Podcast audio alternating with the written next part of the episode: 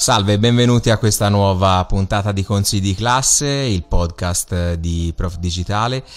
Stasera continuiamo con il format del nostro podcast, ovvero parleremo, faremo una chiacchierata con una insegnante, e ho già detto che è una donna, eh, con un'insegnante della, innovativa della scuola italiana e con lei insomma affronteremo diversi argomenti interessanti. Eh, ve la presento usando le sue parole che ho ripreso dal, dal sito che ormai da qualche anno eh, gestisce e che vi consiglio di mettere tra i preferiti perché sinceramente ne vale assolutamente la pena. Di sé dice, insegno da ormai diversi anni alla scuola primaria dove mi impegno a far divertire i bambini, ad imparare usando iPad ma non solo, e allo stesso tempo a far disperare i colleghi che cerco di coinvolgere nelle esperienze più varie, dal digital storytelling per la matematica ai podcast, ai video, agli stop motion, ai progetti CLIL e di Flipped Classroom, insomma chi più ne ha più ne metta. Stasera è con noi la maestra, e lo dico con la M maiuscola, Laura Cesaro. Ciao Laura. Ciao, buonasera a tutti. Allora Laura, eh... è un piacere essere qui, eh, come ho, ho, avuto modo di dire anche altre volte, io mi ritengo comunque una, un insegnante come tanti altri, mi piace piace fare quello che faccio in una certa maniera, mi piace coinvolgere i bambini, mi piace usare la tecnologia con loro, però credo che quello che faccio io insomma lo stiamo facendo in tanti ed è quello di cui la scuola oggi ha bisogno. Assolutamente Laura, piacere di averti, di averti qui, è assolutamente tutto mio. Eh, Laura è anche, non, non appare nella, nella, bio, una animatore, una animatore o animatrice, te come, come preferisci? A me va bene anche animatore, È un animatore digitale con la A e con la D maiuscola.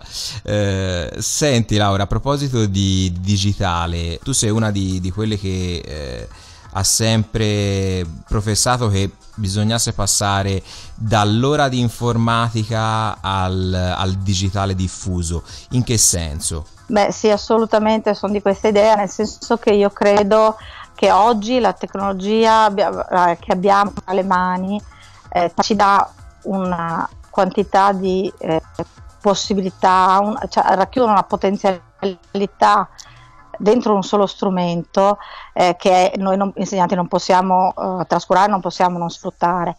Eh, chiaramente dobbiamo eh, scegliere l'obiettivo didattico e pedagogico che vogliamo raggiungere, ma poi la tecnologia può diventare uno Stargate di accesso alla conoscenza che ehm, è una cosa formidabile perché si possono fare in classe durante l'attività didattica tantissime cose.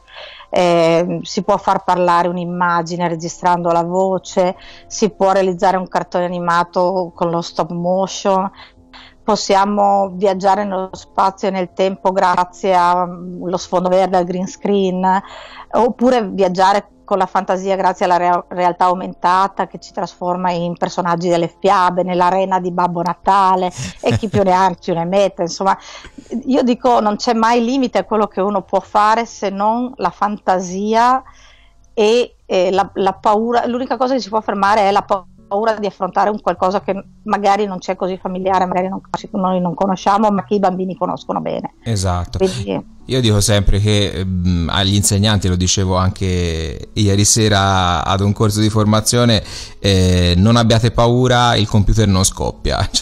Gener- generalmente quando ci dobbiamo approcciare poi con, con gli strumenti nuovi, boh, può, essere il computer, ma eh, il, lo smartphone, il tablet, eh, qualsiasi strumento sia, alla fine abbiamo anche la possibilità di usare degli, delle applicazioni nuove difficilmente ci, ci, fanno fare degli errori irreparabili, no? Certo, sicuramente il fatto di avere delle app che sono specializzate in un particolare aspetto, no?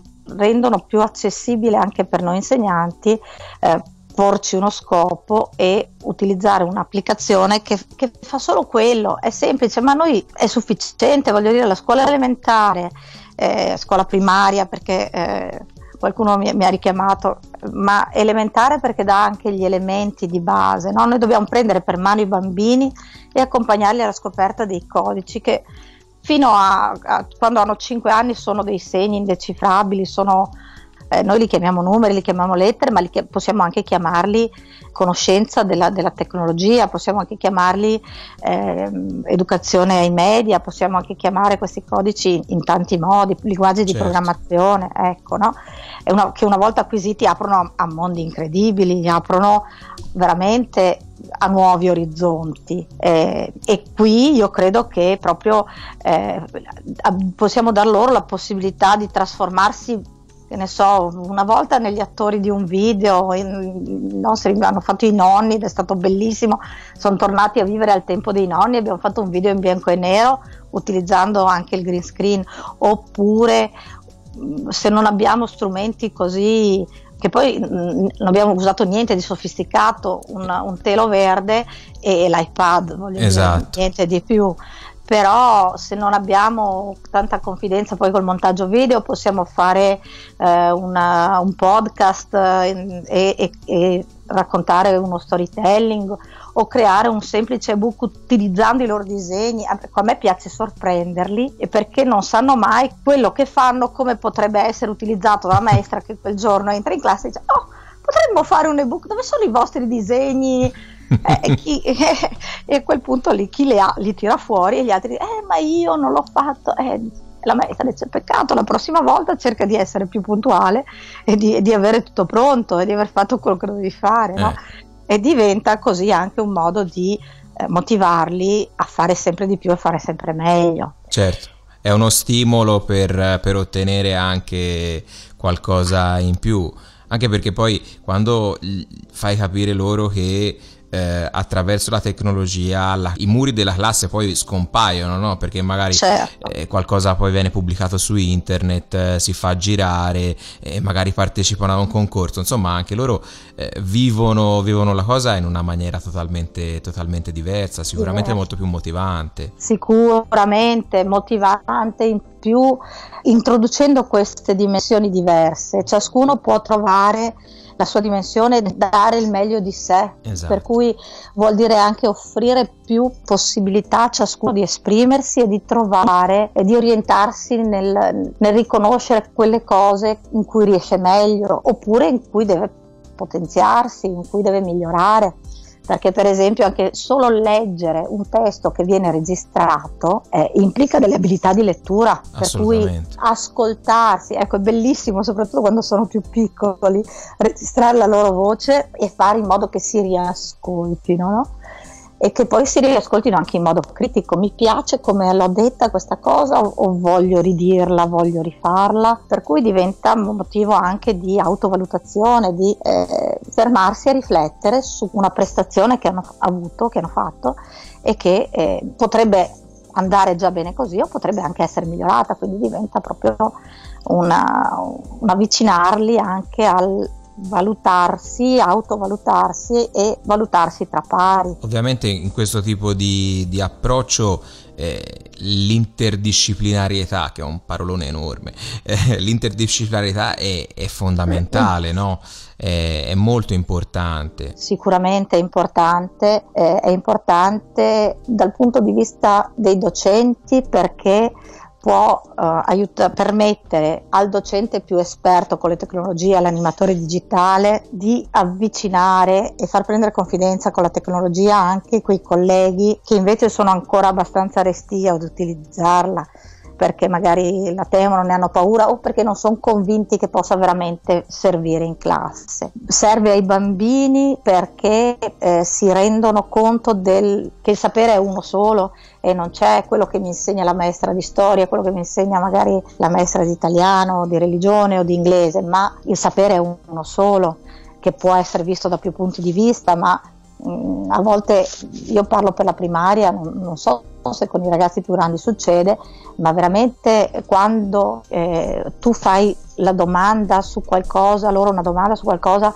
che sai la collega ha appena spiegato in classe, ti guardano come se non ne avessero sentito parlare mai, no? E, e invece tu sai benissimo che è un argomento che hanno trattato, che hanno affrontato. Certo ma l'hanno messo in un cassetto che non è il tuo cassetto e che quindi quando ci sei tu non lo aprono. No? Quindi lavorare in maniera interdisciplinare può appunto per loro farli rendere conto che la conoscenza è una sola e, e, e quindi eh, va affrontata da punti di vista diversi, ma è una sola. Per i colleghi perché avendo qualcuno di più esperto si sentono eh, anche magari pronti a lanciarsi in qualcosa di più quello che avrebbero fatto da soli, però ci permette anche di aprire in maniera reale, concreta o anche virtuale le porte delle nostre aule eh, alle famiglie, alle associazioni, al territorio eh, che entra a scuola, conosce quello che si fa a scuola e eh, in qualche modo la scuola da questo viene riconosciuta e valorizzata, per cui diventa un circolo virtuoso che proprio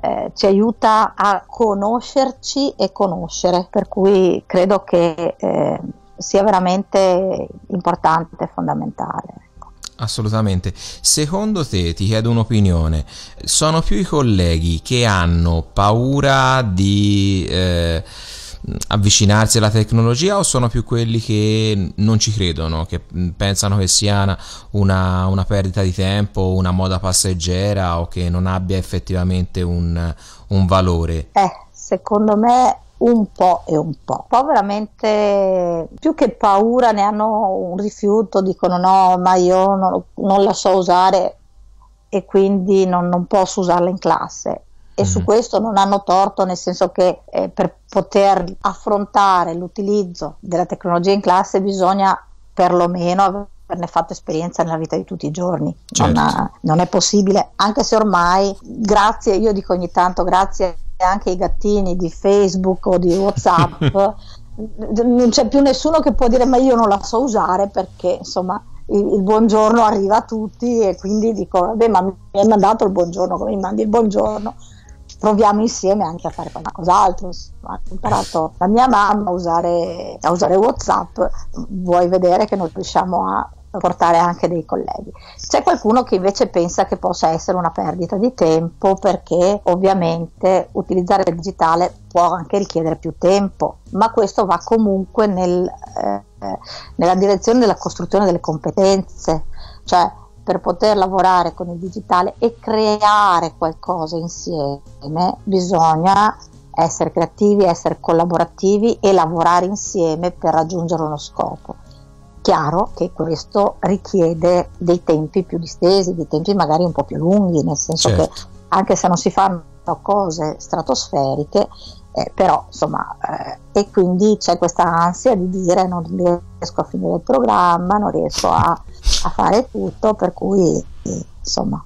Il, il sempre, sempre, verde programma che continua a perseguitarci anche se non esiste più mi faceva ridere quella cosa del, delle colleghe del, che usano magari la tecnologia tutti i giorni e non, e non se ne rendono conto. Mi è venuto in mente un episodio molto carino in cui io stavo presentando Google Keep e una collega mi fa ah eh, ah, scusami, prima mi dice ma che è questa roba qui, no, ma è difficile, poi dopo un po' fa ah ma io lo uso, ci faccio la spesa, ci faccio la lista della spesa con Google Keep, quindi e allora gli ho detto bene, così come ci fai la lista della spesa, vediamo ad esempio come poter fare una checklist per un esperimento in laboratorio.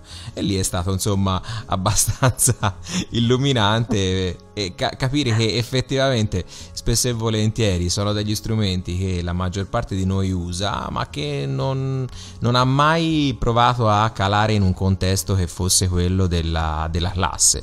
Quindi spesso e volentieri basta, basta quello.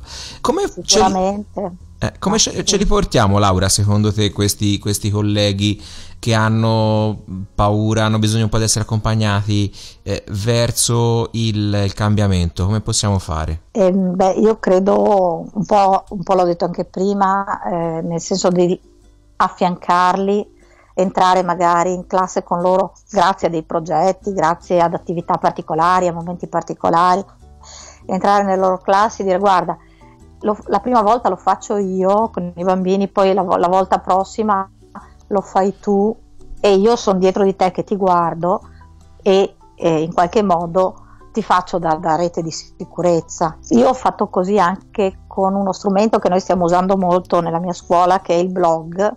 Mm-hmm. Abbiamo un blog della scuola eh, che all'inizio curavo solo io eh, ed era un, un lavoraccio perché insomma documentare un po' tutto quello che si fa era proprio e adesso ho più o meno una collega per classe che si occupa di mettere dentro eh, da sola con i bambini quello che si fa a scuola anche per i genitori perché possano vedere ah, cioè, certo altro è quello che ti raccontano i bambini altro è magari vedere il filmato il piccolo video oppure il lavoro che hanno, che hanno realizzato a scuola i bambini no? e eh, io mi ricordo che anche con loro dicevo vabbè il blog non hai la classe davanti, però comunque è un piccolo, un piccolo passo, un piccolo... Io comincio così, eh, io l'ho fatto, adesso ti faccio vedere che non è poi così diverso, sai scrivere un testo con una, un word processor, allora se sai scrivere un testo e mettere dentro una foto, il post del blog ci assomiglia molto. Esatto.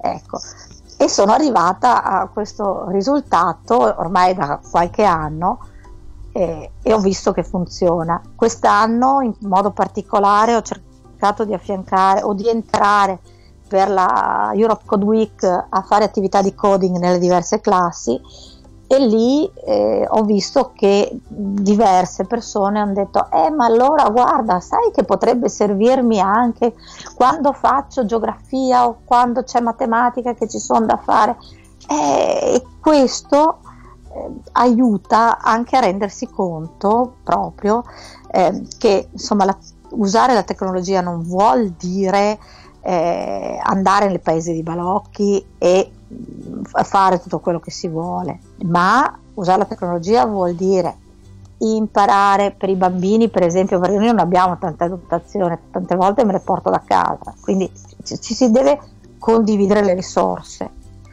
Poi si deve rispettare i turni, aspettare il proprio turno, magari mantenere silenzio perché se devo registrare, non solo in uno studio di registrazione uno a uno, solo in una classe uno a 15, 18, 20, 20 25. No? esatto. E poi una volta appunto eh, realizzato un, una, un, qualche tipo di prodotto, andare a rivedere il proprio lavoro alla luce anche del lavoro degli altri. Quindi eh, questo questa, questo aspetto che è anche formativo della tecnologia, bisogna eh, imparare a conoscerlo perché per molti non è così. Quindi in, in, pratica stai suggerendo quello che avevamo detto anche no? in, un, in, un, video che gira di, dell'evento del PNSD di Caserta, eh, la teoria dei, dei piccoli passi, no? Il, l'animatore, no? Che alla fine tocca sempre un po' a lui, ma insomma, eh, l'animatore, ma non solo, accompagna per piccoli passi. E mi piace questa cosa della, della rete di sicurezza perché mh, mm, sì, alla fine è qualcosa, è qualcosa che funziona. Si, si, accompagna, si rendono sicuri i colleghi e poi insomma è un po' come quando impari ad andare in bicicletta, eh, eh, certo. lì, lì, per lì ti sembra, ti sembra di cadere, poi alla fine prendi e vai. Ho storie bellissime di, di colleghe anche vicine alla pensione che nonostante tutto hanno deciso di dire no, sai cosa, questa cosa che mi hai fatto vedere mi interessa, ci voglio provare, mi dai una mano? Ma certo. Assolutamente sì, io ho scoperto nel tempo che le, non è l'età anagrafica che fa la differenza, ma la voglia di mettersi in gioco, la capacità di saper riconoscere i propri limiti e volerli anche superare. I limiti cioè, li abbiamo tutti io per prima, no? eh, però se riconosco che c'è un qualcosa che mi può aiutare a far meglio il mio lavoro, a motivare i ragazzi ad affrontare lo studio in una maniera diversa che è più vicina al, al, alla loro quotidianità, eh, di dare fiducia ai ragazzi perché a volte succede anche che magari qualcuno dice ma eh, se vuoi maestra ti aiuto io, se vuoi e io qualche volta faccio anche la finta tonta e li lascio fare, no? eh, eh, perché, eh, perché per loro, loro, la confidenza ce l'hanno, hanno bisogno però di, una, di, di guide, di persone che abbiano la consapevolezza di quello che si può fare e gli insegnino ad usarla, questa tecnologia, in un modo consapevole e positivo. Assolutamente, quindi dalla, dalla confidenza, dalla, dalla, familiarità alla competenza, che insomma è un qualcosa che smonta, e io lo dico, lo dico sempre, tutte le volte che posso, il, il maledetto mito del nativo digitale che insomma questi ragazzi vanno, vanno accompagnati, vanno, vanno educati, eh, non lasciamoli da soli perché non sono in grado di, di affrontare il, il, mare magnum della, della rete, delle, delle, tecnologie moderne senza, senza, una guida ed è giusto che questa guida sia, sia a scuola. A proposito, secondo te Laura, quali sono le sfide più importanti per, per gli insegnanti del, del, XXI secolo? Allora, di, di sfide ce n'è più di una e io però credo che la più importante sia proprio questa di eh, non, non, perdere l'opportunità di far crescere non solo cittadini ma anche creatori e innovatori di domani, riappropriandoci di eh, questa dimensione educativa e formativa che è della scuola e ehm, sulla quale ho riflettuto un po' nell'ultimo periodo, anche abbastanza nell'ultimo periodo, perché sto rileggendo un saggio che è del 2009, uh-huh. si intitola Umanità cresciuta e l'ha scritto Giuseppe Granieri. Io lo trovo, nonostante siano passati nove anni, ancora molto attuale. Lui eh, sottolinea come la, eh, la dimensione immateriale che ci avvolge e che è, che è, dappertutto attorno a noi, perché ormai lo, lo sappiamo bene, insomma, da, dal conto in banca anche al, alla raccolta di punti della spesa, tutto passa attraverso i dati e, e, e quant'altro. No? Ecco, tutta questa dimensione immateriale è mediata da strumenti digitali che accrescono e abilitano anche nuove possibilità e ci costringono a ripensarci nella relazione che abbiamo con gli altri e con il mondo. Ecco, lui dice, i giovani domani parleranno un linguaggio diverso dal nostro, avranno abilità diverse, vivranno i rapporti con gli altri in un modo che per molti di noi in questo momento è vicino ad essere impensabile. Dice ancora, questo comporta una responsabilità molto grande per la classe dirigente di oggi e io voglio aggiungere, non solo per la classe dirigente, anche per gli insegnanti. Vero. Quando, quando lui dice poi eh, che sempre di più la scuola sta silenziosamente e implicitamente rinunciando al proprio ruolo, delegando a famiglie che spesso sono ignare di tutto questo il compito di educare alla comprensione culturale del mondo e alla capacità di orientarsi nel mondo, ridefinendo in continuazione quelli che sono i parametri ma mantenendo saldi i valori che sono quelli che ci devono orientare nel nostro, eh, nel, nel nostro vivere di tutti i giorni. Ecco, io credo che questa sia una sfida che i docenti, che gli insegnanti non possono non cogliere, perché dare gli strumenti culturali necessari a governare il cambiamento credo che sia proprio il compito fondamentale della scuola e questo è, è proprio la, la, sfida non semplice perché eh. mette in gioco noi per primi, però se vogliamo dare delle possibilità ai ragazzi di oggi non possiamo non farlo, insomma. Assolut- no, guarda, mi, mi trovi assolutamente d'accordo. È un, veramente un passaggio molto interessante questo di, di, Granieri. Ridiciamo il titolo del libro, che almeno ce lo, ce lo andiamo a cercare. Eh, si intitola Umanità cresciuta come la tecnologia sta cambiando.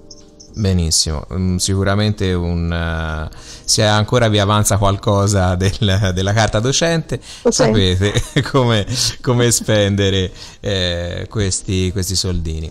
Eh, Laura, ci avviamo verso la, la conclusione del, del, nostro podcast. Io, come sempre, l'ultima domanda che faccio è: eh, i nostri sono consigli di classe, tu quale consiglio ti senti di dare? Ne abbiamo dati tanti, eh, effettivamente, ne abbiamo dati veramente tanti e tutti buonissimi. Un ultimo consiglio per eh, eh, portare un po' di innovazione, un po' di cambiamento all'interno della, della scuola? Allora, guarda, il mio ultimo consiglio sta dentro una parola che è fiducia. Io credo che sia questo di cui noi abbiamo bisogno, avere fiducia nei bambini, nei ragazzi, nel futuro, anche in noi stessi come insegnanti, eh, perché eh, solo con la fiducia noi possiamo pensare di affrontare una, un mondo che è così in continuo cambiamento ed è così lontano dalla scuola. Io mh, mm, mi sono trovata spesso a confrontarmi, a sentire eh,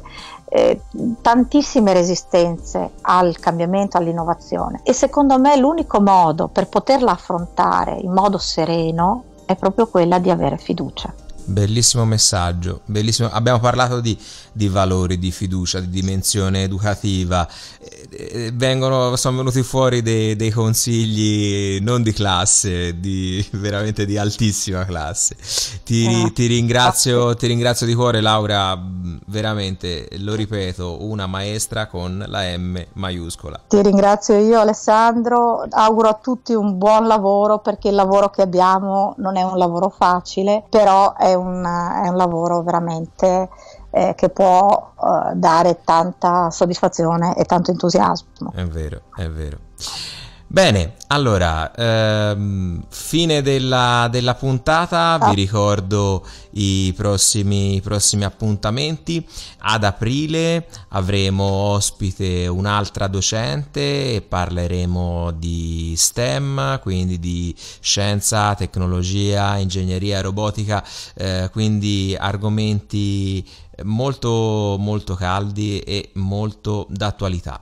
Quindi l'appuntamento è per la fine del mese di aprile nel frattempo vi auguro di passare delle buone vacanze di Pasqua. L'appuntamento è come sempre su tutti i canali di Prof Digitale. Un saluto a tutti voi a presto